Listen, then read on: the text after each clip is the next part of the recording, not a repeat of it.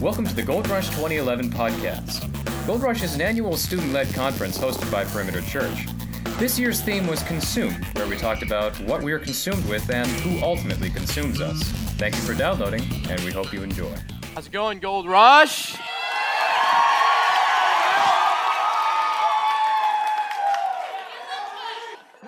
So, how's everybody's Wednesday? All right, I'm going to open us up in a quick word of prayer, then dive right into it. Dear Lord Jesus, thank you so much for giving me this opportunity to speak to these young kids today, Lord. Please help these words to be yours and not mine. For anything that was my thought to fall away like chaff from the wheat, Lord, but for you, your thought, please help it to stick and grow and blossom into a beautiful flower. In Jesus' name, amen. Hey guys, you guys probably heard already. My name is Will Moody. Um, and I'm, uh, I'm going to be a senior at Wesleyan High School in Norcross. I'm here. Woo! Go Wolves! Um, and I'm here to talk to you guys about the question of how we are consumed.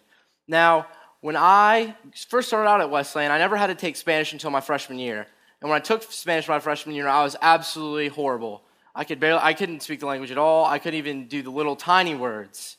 So I had to relearn simple words like how. It really gave me a greater appreciation for words like how and what and why, because you have to really know what kinds of words you use to answer. So when I went back and I looked at how we are consumed, what kind of answer is there for that? It's a specific action.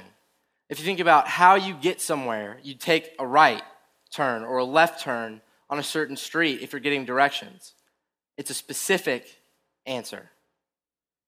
I'm going to tell you guys a little story. I love to fly fish personally, and we have a great trout fishery here, the Chattahoochee River, and I love to go with my dad, and it's just so much fun.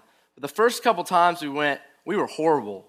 We had no idea what we were doing, and we thought we were hot snot. We came out, we had just gone out. We had just gone out west to Jackson Hole, Wyoming, and caught some massive trout. So we thought, come back to Atlanta fishing on a smaller stream, it'd be really easy. And so we get out the first day, we start throwing. We start throwing our line out, and we're not having any luck. We got these big, big bugs on, no bites. And we're watching this guy. This guy's named Sam, and he is just hauling them in. He's probably caught 100 fish that day. yeah, I'm not kidding. and by the time lunch came around, we're sitting there eating our PB&Js, and we're wondering, how are we going to get this guy to talk to us so we can learn how to catch some fish? Because this is not fun. He comes up to us and asks, hey guys, how are you guys doing? And we're like, oh, we're good. My dad, he's brave enough. He goes, so how are you doing it? We, we're watching you sitting here, and we have no idea how we're supposed to catch these fish. How do you guys catch these fish? He says, well, let me show you. Let me show you. We consume by following other things. Ever since we're kids, we're babies. It's, we can't verbally communicate when we're babies. We learn from what our parents do. We watch them, we follow them. That's how we learn. We follow media images, right? Corey, the first night, talked about the three points from the season of life. On the men, try to find their image on the sports field, try to find it with the amount of women they can get, try to find out how much money they can make. And those three things specifically are derived from the media. They're the people that are telling us this. We are following something. Um, there's a story I'd like to tell you about two separate ways people follow. There are two, two brothers, an older brother and a younger brother. And they've got a pretty loaded dad. Their dad owns Stoney River, and he makes bank. Um, his son, his son's a little crazy. He likes to go out on the weekends, and he kind of likes to party a lot. He had a hot head and really didn't get along with his parents. His dad and him had the, probably the worst relationship of the two brothers, and he hated his dad, absolutely hated him from the pit in his stomach. In fact, one day he went and said, Dad, I hate you so much, I want you to go die.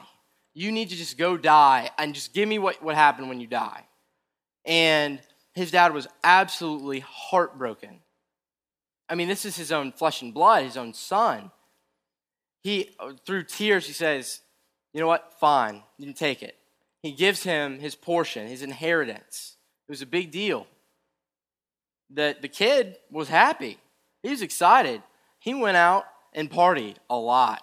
He went out and he was chasing, he was pushing the limit. Bigger parties, faster cars, more beautiful women, but none of it could satisfy him. There was a market crash, huge stock market crash, and the son lost everything.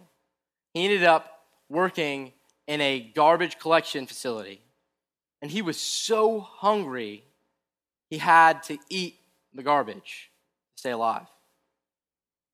He remembered one day, whilst eating a half eaten cheeseburger, that his dad owns a restaurant. That if maybe if he went back and bust tables or took out the trash, he could earn a morsel of food or something just to get him by. So he went back. He went back to his dad. He had a speech prepared. He was going to go in, shake his hand, not even really cause a lot of commotion, just say, Listen, dad, I need a little help. Just give me a job. We don't even have to talk. I know you probably hate me right now, but just can you please help me out? When he went back to his father, his dad looked at him, and as soon as he saw him, he ran to him. He gave him a huge embrace, picked him up off the ground, and was just so happy. So happy, in fact, that on the busiest night of the week, he stood up on a table, cleaned his glass together, and asked everyone to leave. He wanted everyone out of that restaurant just so he could go back, get his Rolodex, call every single person he had in the Rolodex to have them come have a party busting out the prime rib, the lobster, the good stuff. Everyone was happy, except for one person. You guys haven't guessed yet. This is the parable of the prodigal son. And it's found in Luke 15. And I'm going to read a small section from that parable.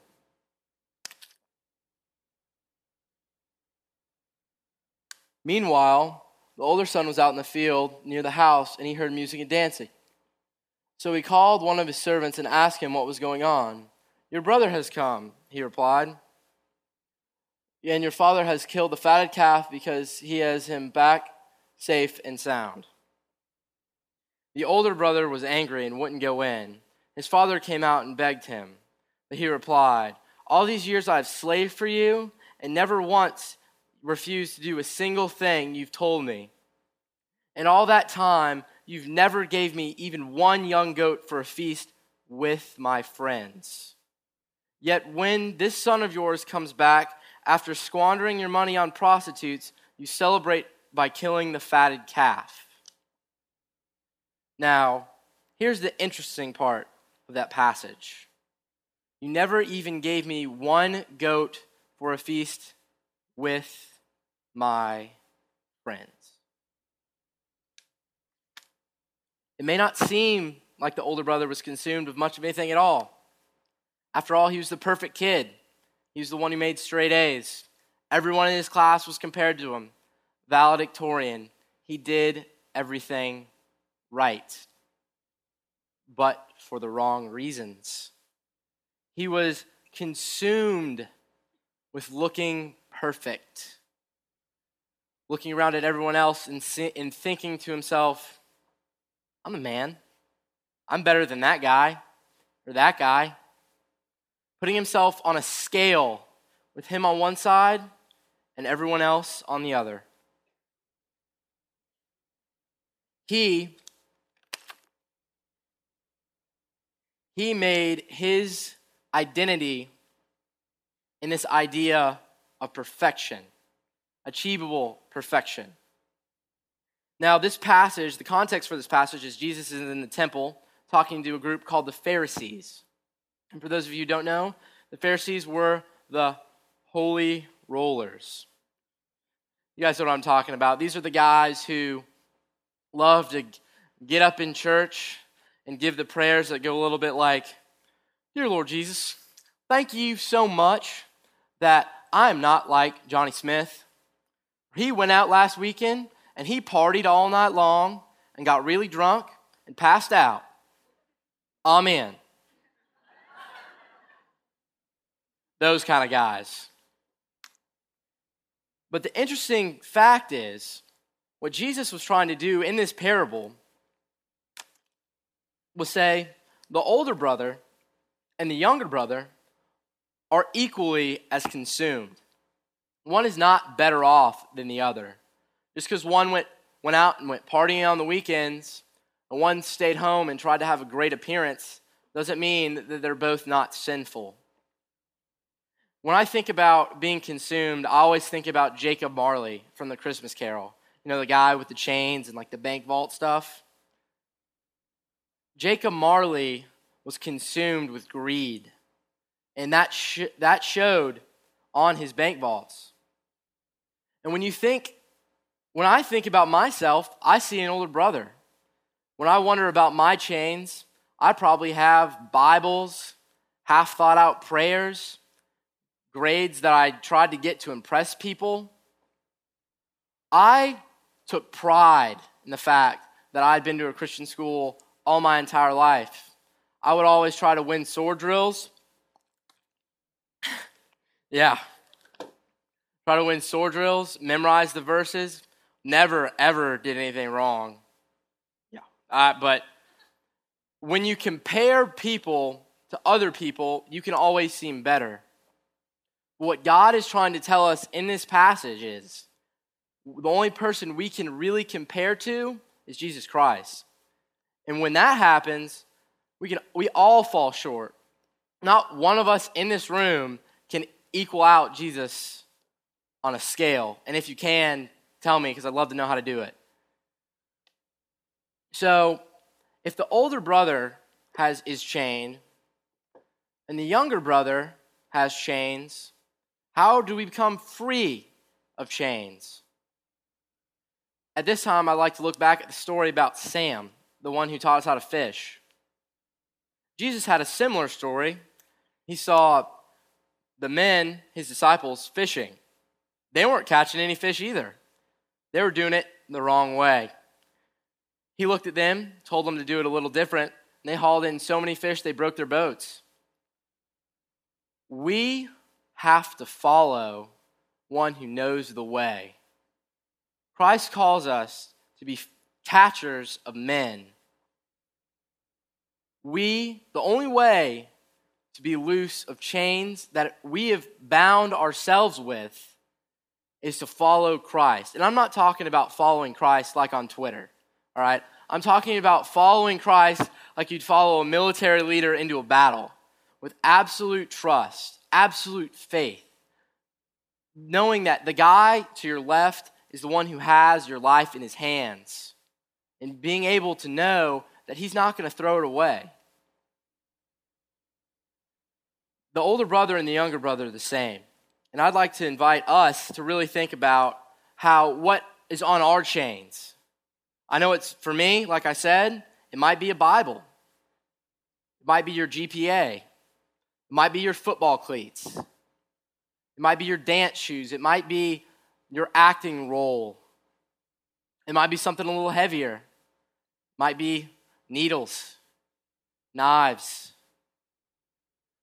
drugs, alcohol. Whatever it is, we are the same. And that's a blessing and a curse. Doesn't matter how screwed up you are or how good you think you are, we're all equal under the sight of God. Johnny Cash had a a uh, addiction to methamphetamines, and that was he had needles on his chains. And he really, really struggled with it. And most people that knew him before he became a Christian really wouldn't think he would have become a Christian. He was pretty crazy. I, you probably all seen Walk the Line. You know, he goes crazy, starts throwing stuff in Folsom Prison. But later on in life, interestingly enough, he was converted he had an amazing testimony, which I invite you all to look up online. It's, it's very lengthy, so I'm not going to talk about it. But what he ended up doing is he ended up writing a song. And this song is called God's Gonna Cut You Down. And you might think, oh, Will, that, that song, that song's horrible. It's about Jesus cutting us down. That, that's not, that can't be religious. Well, it's not exactly about that. When Johnny Cash wrote this song, he wasn't thinking that God was cutting us down. God's cutting you down. God is cutting the evil one down. He's taking our chains from us, leaving us free to choose. When you go back to your small groups, I've invite all the small group leaders to really ask what are your, what's on your chains?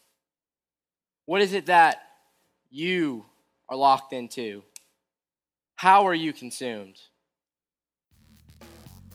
You've been listening to the Gold Rush 2011 podcast. Perimeter Church is located at 9500 Medlock Bridge Road in Johns Creek, Georgia. If you'd like more information about the church, please visit our website at watershedministry.org.